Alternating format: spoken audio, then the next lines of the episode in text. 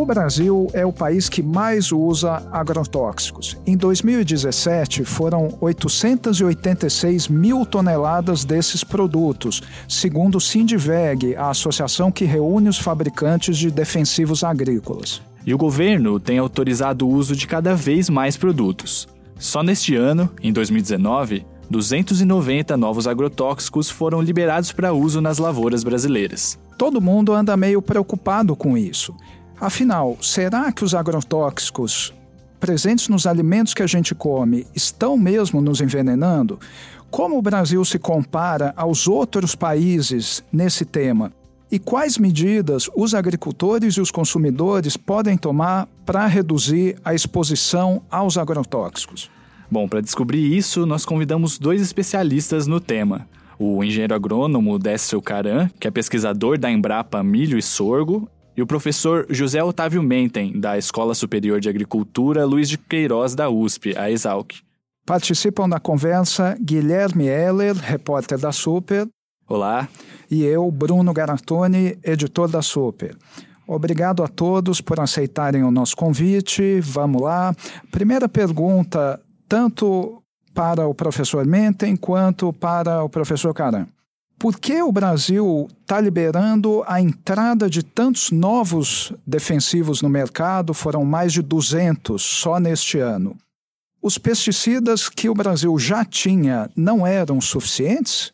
É o seguinte, é, nós estamos liberando, foram liberados essa quantidade de produtos, mas se nós formos ver, a grande maioria é somente rótulos, são produtos que estão no mercado e que vieram com novas marcas comerciais. Dessa quantidade aí, são poucos novos produtos, ou seja, essa quantidade não está entrando produtos novos no mercado, e sim marcas comerciais novas no mercado, tá? Então você fala que a pergunta se a quantidade de produto que existe no mercado é o suficiente. Você vê, nós não, não mudamos a, a quantidade, foram sete produtos novos, não são mais que isso. Então, o que veio é, dentro do mercado existente, mais alternativas de produtos, produtos genéricos, que com isso vai baratear o custo da, do sistema de produção. Bom, eu, eu gostaria, eh, antes de agradecer o, o convite e fazer alguma, alguns esclarecimentos.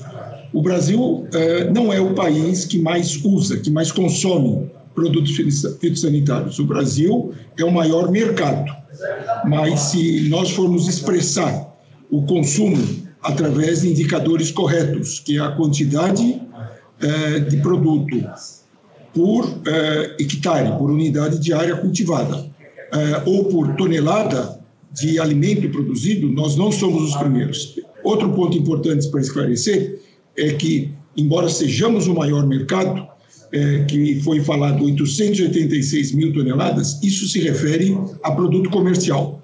Produto comercial é aquilo que o agricultor adquire, aquele frasco. Mais ou menos metade daquilo lá é o ingrediente ativo, que é o produto técnico, biologicamente ativo. A outra metade é, é, é são inertes. Então, o que a gente utiliza de molécula biologicamente ativa é alguma coisa em torno de 400, 450 mil toneladas. É, e quanto aos, à entrada de produtos novos, não há correlação nenhuma entre disponibilidade de produtos para o agricultor com a sua utilização. Isso significa que o agricultor vai ter mais alternativas, que vai haver maior concorrência, quanto mais marcas comerciais é melhor para a agricultura, é melhor para o Brasil, é melhor para o agricultor, é uma demanda dos produtores, e essa era uma demanda reprimida. Nós tínhamos é, cerca, nós temos ainda cerca de 2 mil, 2 mil solicitações de registro aguardando a definição, e, é, e, e, é o que o, o, o, o doutor Décio Caran colocou, a maior parte desses produtos são genéricos. Infelizmente, o número de ingredientes ativos novos é menor. Por quê? É muito importante que novas tecnologias entrem no mercado. Nova tecnologia significa ingrediente ativo novo. É, via de regra, o produto novo ele é melhor tanto do ponto de vista agronômico como do ponto de vista ambiental e toxicológico. Só para se ter uma ideia geral, existe um estudo muito bem elaborado que fez a comparação, é, uma, uma análise eh, dos produtos registrados em cada década, a partir de 1950, e fica claro que, ao longo do tempo, nesses 50 anos de estudos, a dose dos produtos, eh, se nós compararmos a dose há 50 anos e, as, e as que foram feitas em 2010, 2000 e pouco, quando essa, essa publicação foi distribuída, eh, houve uma redução na dose de cerca de 85%, quer dizer, nós colocamos menos ingrediente ativo por unidade diária, e houve uma redução da toxicidade aguda, que é a quantidade eh, do produto para causar um efeito eh, no, no, homem ou em outros seres vivos, em cerca de 160 vezes. Hoje, apesar de todas as técnicas, existe uma estimativa de que eh, essas, essas pragas ainda causam um, um dano de 40%, ou seja, impedem que as, as plantas que nós cultivamos hoje expressem todo o seu potencial. Então, apesar de tudo que a gente faz hoje, ainda as pragas é, evitam que a gente produza cerca de 40% dados mundiais. E existe também uma estimativa que se nós deixássemos de usar os defensivos agrícolas ou pesticidas hoje, é, nós teríamos uma, uma redução na produção de cerca de 50%, ou seja, nós teríamos metade dos alimentos hoje disponíveis, deixando de aplicar esses produtos. Outro ponto importante é lembrar que a gente sempre fala em manejo integrado de pragas. Nós temos que usar todas as medidas para se controlar essas pragas. Começando ali pelas genéticas, que são os cultivares resistentes, os, o controle biológico, os métodos culturais, como, por exemplo, a rotação de cultura, etc. E só utiliza-se os, os defensivos ou produtos fitossanitários quando realmente as outras medidas não foram eficientes. Por exemplo, em cana-de-açúcar, nós praticamente só usamos herbicidas. Por quê? Porque as, os insetos e ácaros são controlados muito bem por métodos biológicos e as doenças são muito bem controladas por, é, por, pelo uso de cultivares resistentes, variedades resistentes. E, por outro lado, nós temos algumas culturas, como algodão, tomate, etc., que Infelizmente, essas outras medidas não funcionam bem e nós temos que lançar mão desses produtos. É, se é, a, o, o, aumento pegar os últimos 25, 30 anos da produção de grãos aqui no Brasil, é, houve um aumento muito grande na produção, principalmente devido ao aumento da produtividade e não pela expansão da área. A gente só aumenta a produção de qualquer vegetal ou aumentando a área plantada ou aumentando o rendimento, que é a quantidade por unidade diária.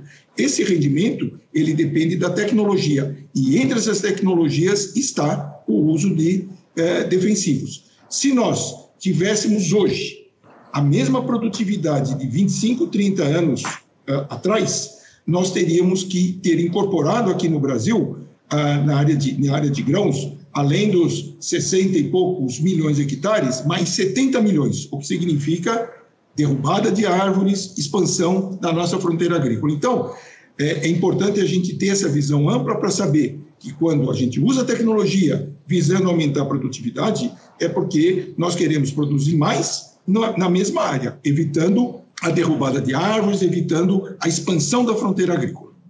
Perfeito. Então, uh, o que nós estabelecemos aqui é que no mundo atual, na situação atual, é necessário usar defensivos agrícolas.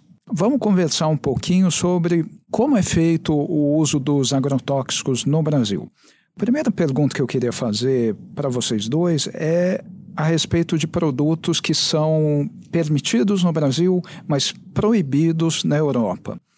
30 a 40% dos produtos permitidos no Brasil, dependendo da estimativa, já não são mais permitidos na Europa. Primeiro, por que, que o Brasil continua usando esses produtos? E segundo, isso não pode prejudicar a saúde dos consumidores ou, mesmo por uma lógica meramente comercial, não pode prejudicar as nossas exportações para a Europa? É, antes, antes disso, acho que é importante entender que um produto ele só chega no mercado após ele passar por um período de desenvolvimento. Quer dizer, um, um, um produto ele vira comercial após cerca de 10 anos de estudos de desenvolvimento, é, tanto do ponto de vista agronômico como ambiental e toxicológico na empresa que está desenvolvendo. Isso significa um gasto de mais ou menos 250 a 300 milhões de dólares e de cerca de 140 mil moléculas que são sintetizadas no início do processo, só uma chega ao comércio. Após isso, para a gente poder utilizar aqui no Brasil e em todos os outros países, mas fixando aqui no Brasil, esse produto ele tem que ser registrado.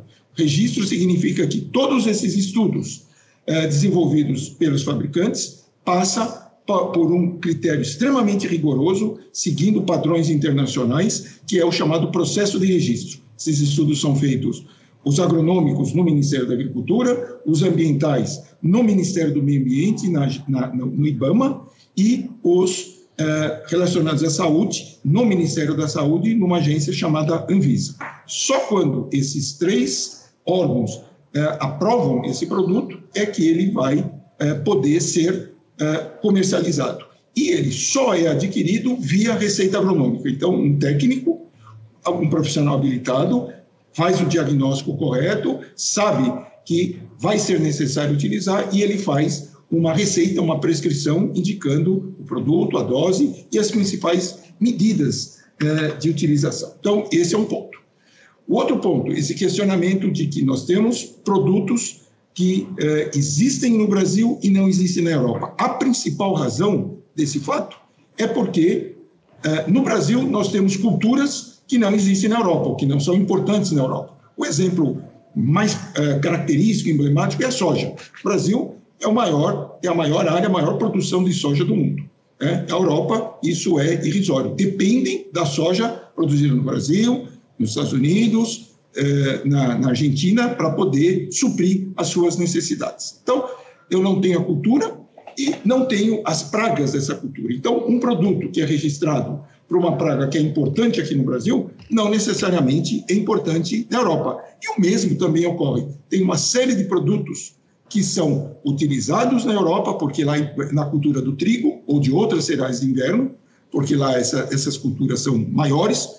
Quanto maior a área cultivada, via de regra, maior a quantidade, a pressão, a necessidade de se fazer o manejo uh, das pragas agrícolas, e que nós não temos aqui no Brasil. Então, essa é a principal razão. E, caso haja alguma constatação de que qualquer produto que é utilizado aqui no Brasil, constatação científica, baseado em, em evidências técnico-científicas, que qualquer produto que eh, tenha dúvida que é utilizado aqui no Brasil e tem alguma restrição, imediatamente um dos três órgãos, Visa, IBAMA ou MAPA, iniciam uma reavaliação e se constatado que, é, que, a, que o risco desse produto é acima do nível que nós toleramos, esse produto ele é retirado do mercado. Isso já aconteceu com uma série de produtos aqui no Brasil, incluindo os mercuriais, uma série de clorados, etc. Então, o, o que, é importante é nós passarmos que ah, essa, essa, esse, essa, esse uso de produto, esse desenvolvimento, os produtos que estão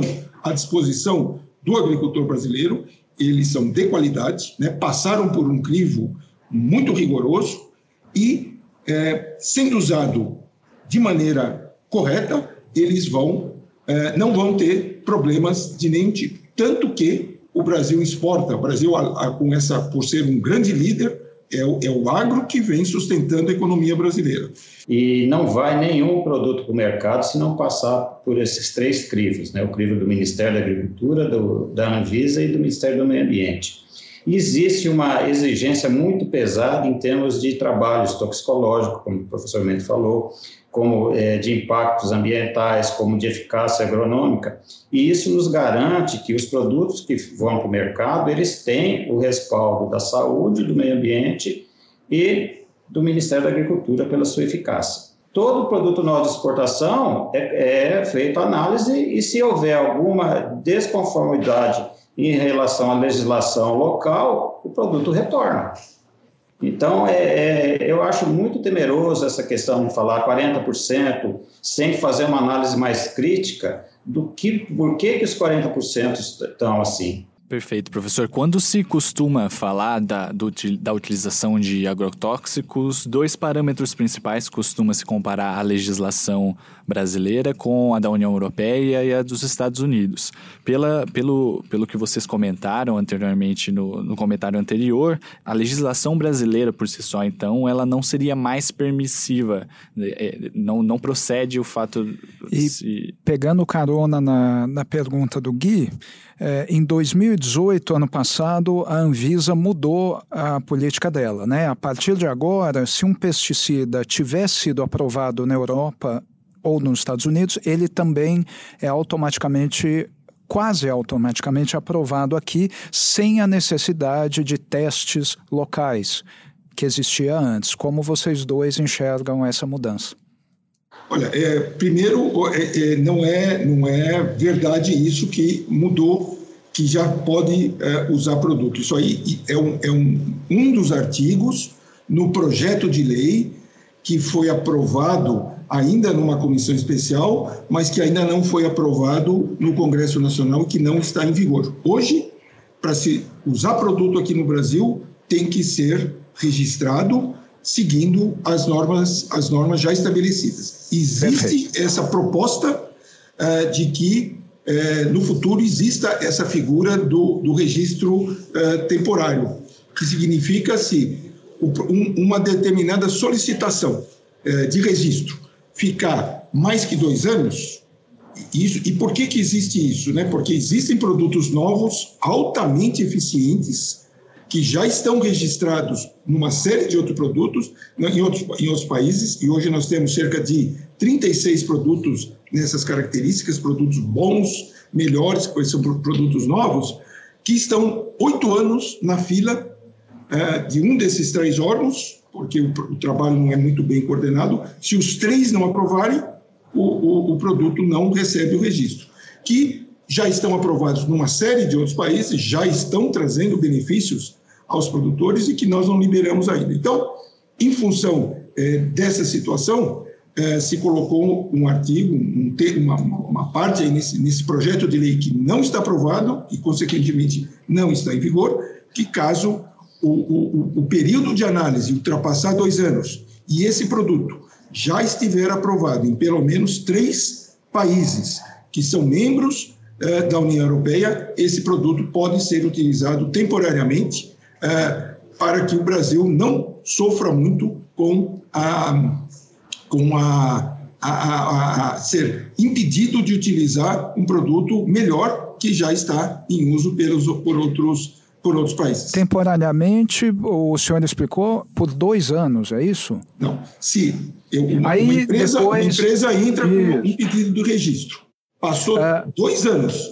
a, a, a, um dos três jogos, os três jogos não decidiram que esse produto ele foi autorizado ou não, existe a liberação temporária para o agricultor brasileiro, desde que esse produto já esteja sendo utilizado em pelo menos três países é, é, que fazem parte da comunidade europeia. Mas isso tá, ainda é projeto de lei, não está em só, vigor. Sim, ainda não está em vigor. Mas só para ver se eu entendi. O, agrotóxico é lançado em outro país, se ele não for analisado pelos nossos mecanismos regulatórios brasileiros em até dois anos, ele recebe uma aprovação temporária para que os agricultores possam utilizá-lo. Existe limite de tempo para essa aprovação temporária ou ela pode se estender ao longo dos anos? É, o, que, o, que, o que se pretende é que é, isso é, estimule mais a, a, ideia do legislador é que é, não haja necessidade desse uso. Ou seja, se entende que dois anos é um período suficiente para que o, o, os órgãos, de maneira com uma maior harmonia e, se necessário, com aprimoramento, possam é, tomar essa decisão nesse período de dois anos. Inclusive, é importante ressaltar que a, a legislação atual fala que o registro tem que ser, a decisão do registro tem que ser dada em 120 dias, em quatro meses. E é, é, isso aí é, talvez seja um tempo muito curto, tal, porque a gente sabe da, da, da, grande responsabilidade, da grande complexidade de uma análise desse tipo, mas é, quando se fez a, essa, essa legislação é, dos defensivos agrícolas, na época chamado de agrotóxico, em 89, se entendia que quatro meses era o tempo suficiente para que o, a decisão do registro não fosse feita, e está demorando, em alguns casos, oito, dez anos. Eu queria enfatizar exatamente isso que o professor Mendes falou, que a legislação atual são 120 dias. Então, está se dando um tempo maior para que esses registros sejam avaliados de uma forma mais adequada. O que está acontecendo hoje? Hoje o processo fica parado, muitas vezes, e vão entrando coisas diferentes na frente e, e alguns processos vão ficando parados. Então, a ideia é que essa legislação venha facilitar esses registros e põe uma normatização que possa ser passível de ser cumprida. Né? Não adianta falar em 120 dias, porque nós sabemos que não vai ser realizado. Perfeito. Eu tenho uma última pergunta sobre a questão da legislação. Depois a gente entra mais nas questões práticas: o que, que eu devo fazer, como devo lavar os alimentos, quão preocupado devo estar ou não com a comida que eu como. Mas a uh, pergunta é a seguinte: neste ano, 2019, a Anvisa mudou o seu critério de classificação de toxicidade dos defensivos. Fez uma mudança, antes ela avaliava risco crônico, agora é risco agudo, e o resultado disso é que antes 34% dos defensivos se enquadravam na categoria de extremamente tóxicos. E com a mudança são apenas 2%. Além disso, já faz vários anos que a Anvisa não publica o seu tradicional estudo para Programa de Análise de Resíduos em Alimentos. À luz dessas duas coisas, eu queria perguntar a vocês dois. Será que a Anvisa não está afrouxando demais as regras?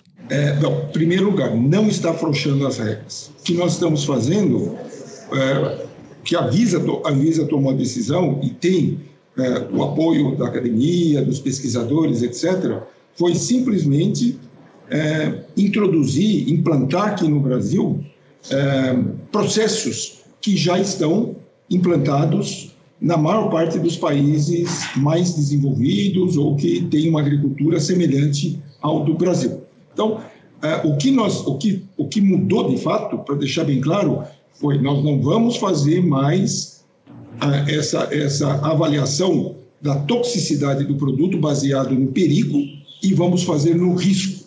Essa é a diferença. Perigo significa analisar apenas a, a, a, as características intrínsecas do produto. Por exemplo, vou dar um exemplo bem, bem claro. Um dos produtos mais tóxicos que existe no mundo é a, a toxina botulínica, que é o famoso Botox. Não existe produto mais tóxico, se ingerido, do que essa toxina. E é um produto utilizado por milhares ou milhões de pessoas uh, por questões estéticas e outras. Por quê? Porque é a maneira de aplicar que é correta. A mesma coisa vale para qualquer outro produto. Ele, tem, ela, ele pode ter um perigo intrínseco muito grande, e aí um, ele, ele, essa, essa, característica do perigo é, uma, é um dos parâmetros analisados, mas o que importa é a exposição uh, de quem, do, do, homem, né? e a gente, uh, pensando na, na, em quem está trabalhando com o produto, essa análise é, é feita para o manipulador do produto. Então, o manipulador é o homem aqui, é, é o nosso cidadão, que está com maior é, contato com o produto quando ele ainda está na sua forma concentrada, etc. Ele tem que preparar a cauda, tem que fazer a aplicação, etc. O que a grande vantagem desse sistema, que é chamado sistema GHS, que é utilizado na maior parte dos países e que muda a classificação, em vez de quatro classes, muda para seis classes, é poder fazer uma comunicação do risco de maneira adequada. Ou seja, aquele agricultor ter de uma maneira muito clara, através de informações eh, tanto no rótulo como na bula do produto, eh, dos principais cuidados que ele vai ter que tomar para minimizar qualquer tipo de contato, seja o contato oral, dermal ou, eh, pela, ou pela, pela, pelo olfato. Quanto ao para, que é o Programa de Análise de Resíduo de, de Agrotóxicos em Alimentos, esse é um programa muito interessante, há necessidade desse monitoramento. O Ministério, esse o PARA é um programa do Ministério uh, da Saúde, da Anvisa. O Ministério da Agricultura tem o Programa uh, Nacional de Controle de, uh, de Contaminantes e, e, que estão presentes nesses alimentos. É, os dois têm uma, uma, uma, são muito semelhantes. Vai analisar resíduos de defensivos agrícolas em alimentos.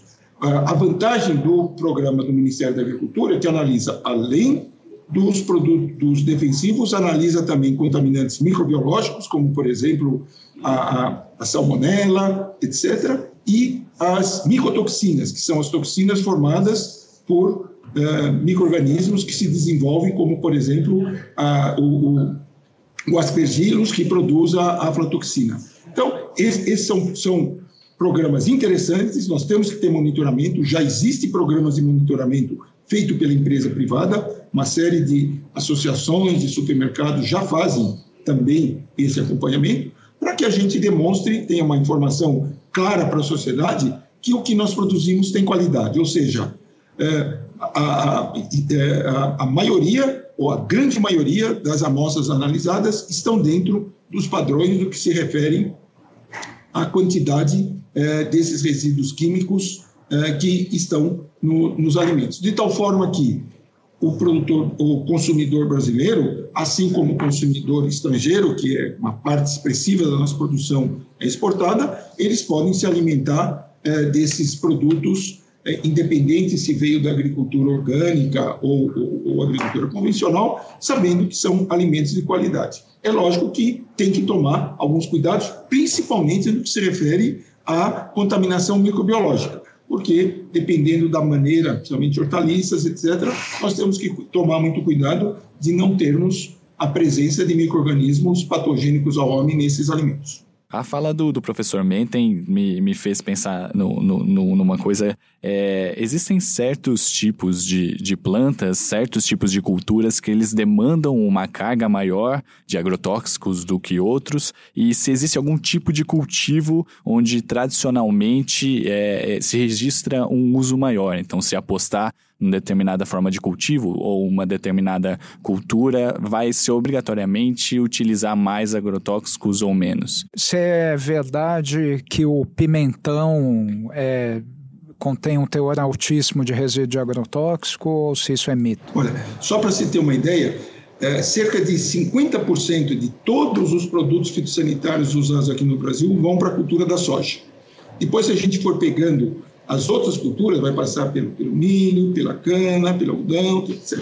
Então, hortaliças e frutíferas, é, tirando aí talvez um pouquinho citros, que utilizam um pouco mais, que nós temos quase um milhão de, de hectares de citros, a quantidade é, desses produtos que nós falamos no início lá, é, cerca de 400 e poucas é, mil toneladas de ingrediente ativo, uma quantidade muito pequena vai para frutas e hortaliças que são geralmente as que mais preocupam. Existem algumas culturas que a, a, a, os outros, as outras medidas de manejo funcionam muito bem, como eu dei o exemplo no início, cana-de-açúcar. Existem culturas que as, as outras medidas de controle não são tão eficientes e se utiliza mais. É o caso, por exemplo, do, do algodão. Algodão, felizmente, é uma cultura que o principal destino da produção não é alimento. Então, esse é um ponto importante. O outro ponto é que é, infelizmente, a comunicação do para foi muito mal feita e agora já está sendo corrigida. Não se faz mais a comunicação dos resultados do para da maneira que era feita no passado. Por que, que o grande erro, e aí o Pimentão ficou é, com essa pecha aí de vilão, e não é verdade. A qualidade do pimentão é muito semelhante à do que nós temos aqui no tomate, na batata, na cebola, etc. Qual que é o problema é, é, de aparecer nas, antigamente, é, que o pimentão tinha uma, uma grande quantidade de amostras em inconformidade.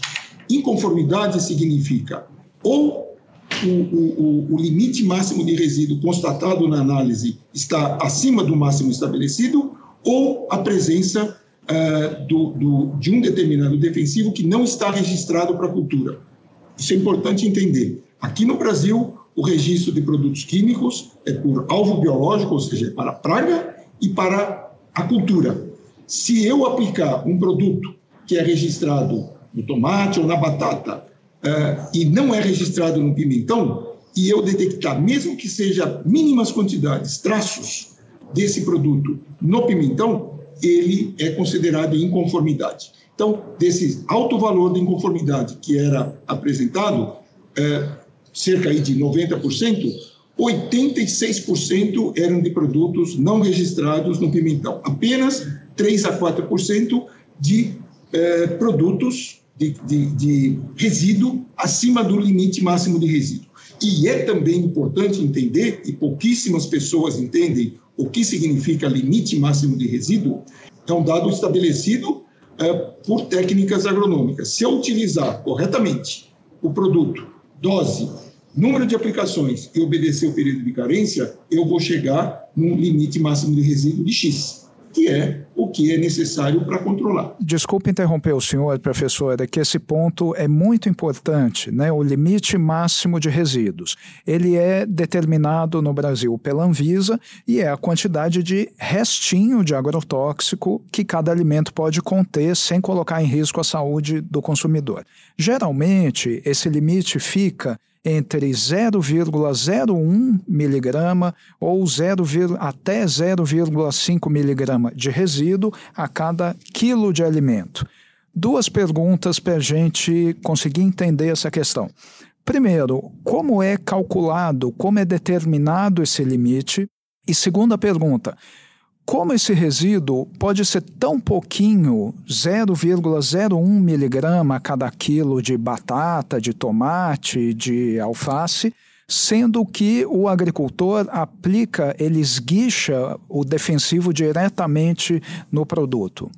Primeiro, o, o, o agricultor não esguicha, ele pulveriza. É, e cada vez pulveriza menor quantidade.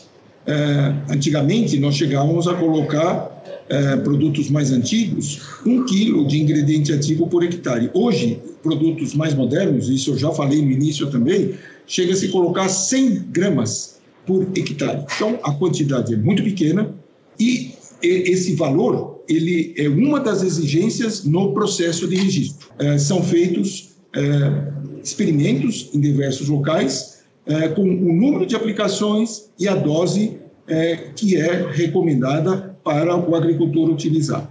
E esse valor que a Anvisa estabelece é o que se constata no final de todos esses experimentos feitos seguindo por entidades credenciadas, seguindo as boas práticas laboratoriais, e é isso que realmente se, se consegue e se, e se indica é, como um balizador para saber se o agricultor usou bem ou mal esse produto. Esse não é um dado toxicológico, é um dado agronômico. Então, se o agricultor utilizar dose correta, número de aplicações eh, necessárias para controlar aquela determinada praga naquela cultura e obedecer o período de carência, que é o tempo entre a última aplicação e a colheita, vai dar aquele valor de 0,01 ou de 0,05 para um determinado. Professor, desculpa interromper uh, novamente, é que esse o período de carência também é importante que as pessoas entendam. É um período que o agricultor tem que esperar entre ele aplicar o produto e colher o alimento, né? E esse período existe para dar tempo que o defensivo se decomponha, é isso?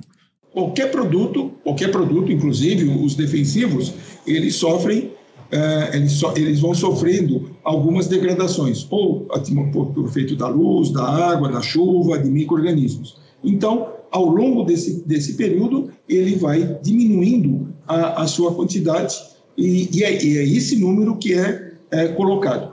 Quando a gente está preocupado com aspectos toxicológicos, existe um outro índice que é muito menos conhecido, que é chamada IDA. IDA significa ingestão diária aceitável. Para todos os defensivos, nós sabemos exatamente, a, a, e são trabalhos científicos que determina uh, qual é a ingestão diária aceitável para que não haja nenhum efeito na saúde indesejável sobre o aspecto de ingestão desses resíduos. Eu, deixa eu intervir um pouquinho. Eu acho que essa questão do período de carência é muito importante e é importante todo mundo entender que a dose que é aplicada do produto, ela é, é aplicada naquele momento você tem aquela quantidade. Durante a safra, durante esse período da aplicação até a colheita, esse produto é degradado, como já foi dito, ele é absorvido ou ele é lavado.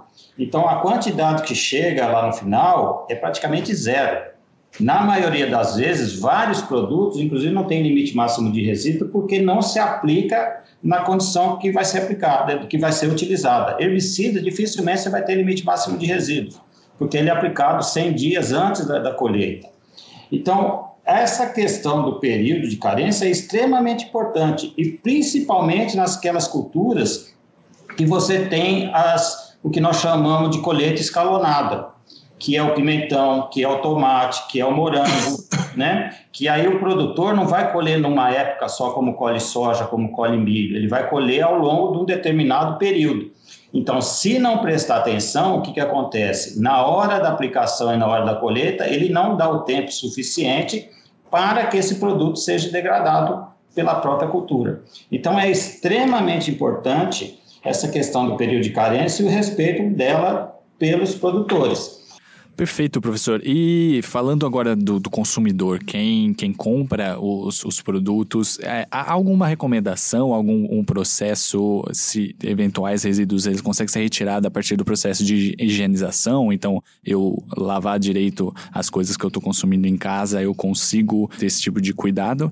E para fechar, acho que dá para a gente falar o quanto o setor se preocupa em, em usar menos agrotóxicos. O senhor comentou que no passado era uma quantidade muito maior por hectare, o professor Menten comentou, e é algo da, da linha de pesquisa do, do professor Décio, né? Utilizar menos agrotóxicos e se existem projetos de redução e o que o consumidor pode fazer para garantir que ele não está consumindo é, a, né, resquícios de, de agrotóxicos. É, nós, nós, temos que entender que, que os produtos eles têm duas características, tá?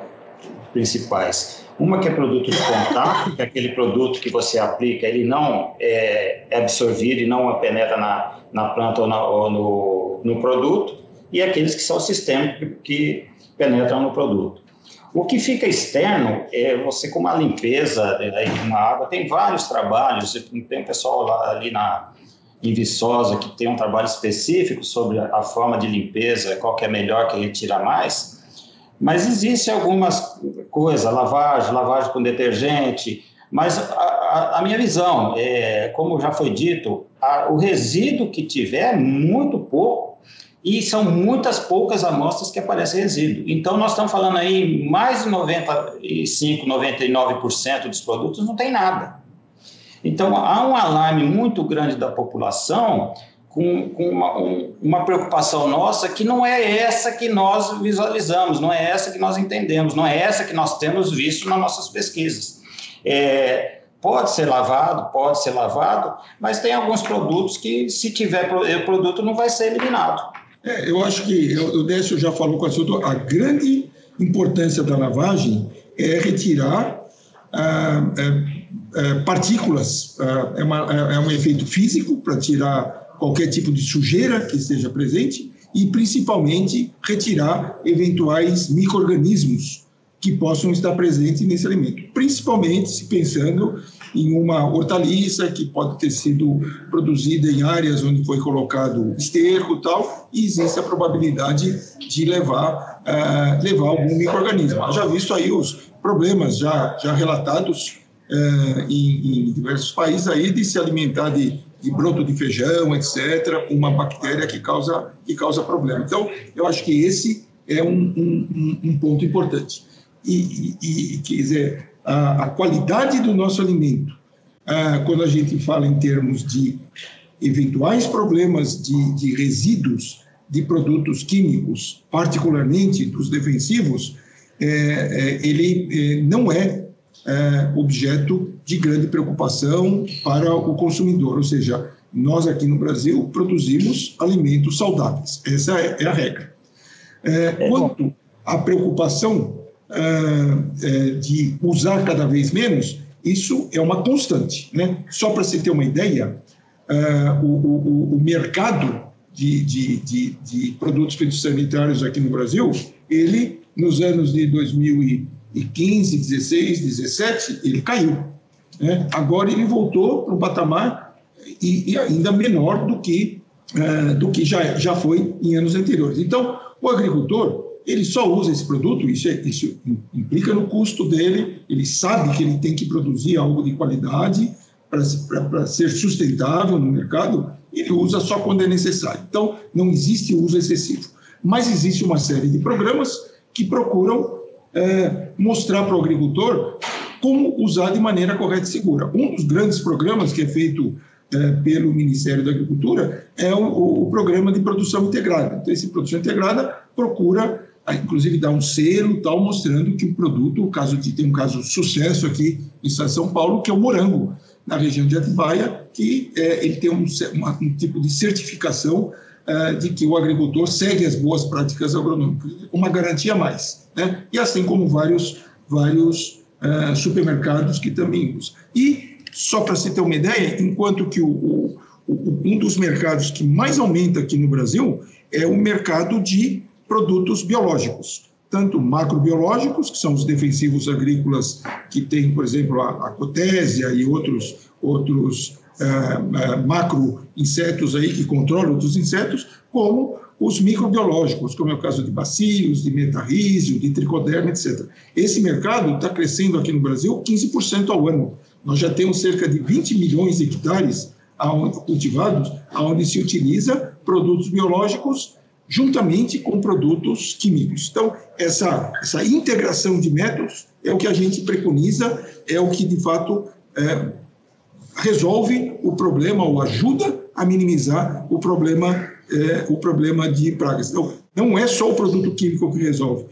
Todos os nossos trabalhos visam a redução e, e a mudança de é, mentalidade na forma de uso não é só isso que preocupa a, a, nossa pesquisa. Nós temos uma consciência, assim como já foi dito, nós temos consciência do que nós estamos trabalhando e qual a possibilidade, se isso for mal, mal utilizado, que pode ocasionar. Nós temos certeza que não está sendo feito e que o nosso produto brasileiro não está dessa forma que, estão falando, tá? Perfeito. Então, pelo que eu entendi, a conclusão dessa nossa conversa é que as pessoas podem ir no supermercado ou na feira livre, podem comprar sua alface, tomate, pepino, batata, beterraba e comer todos os alimentos sem se preocupar em estarem sendo envenenados. Vou confiar, hein, professores, mas de toda forma, nós aqui continuamos acompanhando as possíveis mudanças na legislação.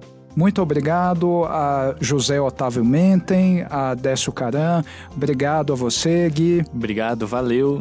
Um abraço, pessoal, obrigado a você que nos ouviu e até a próxima. Muito obrigado. Obrigado.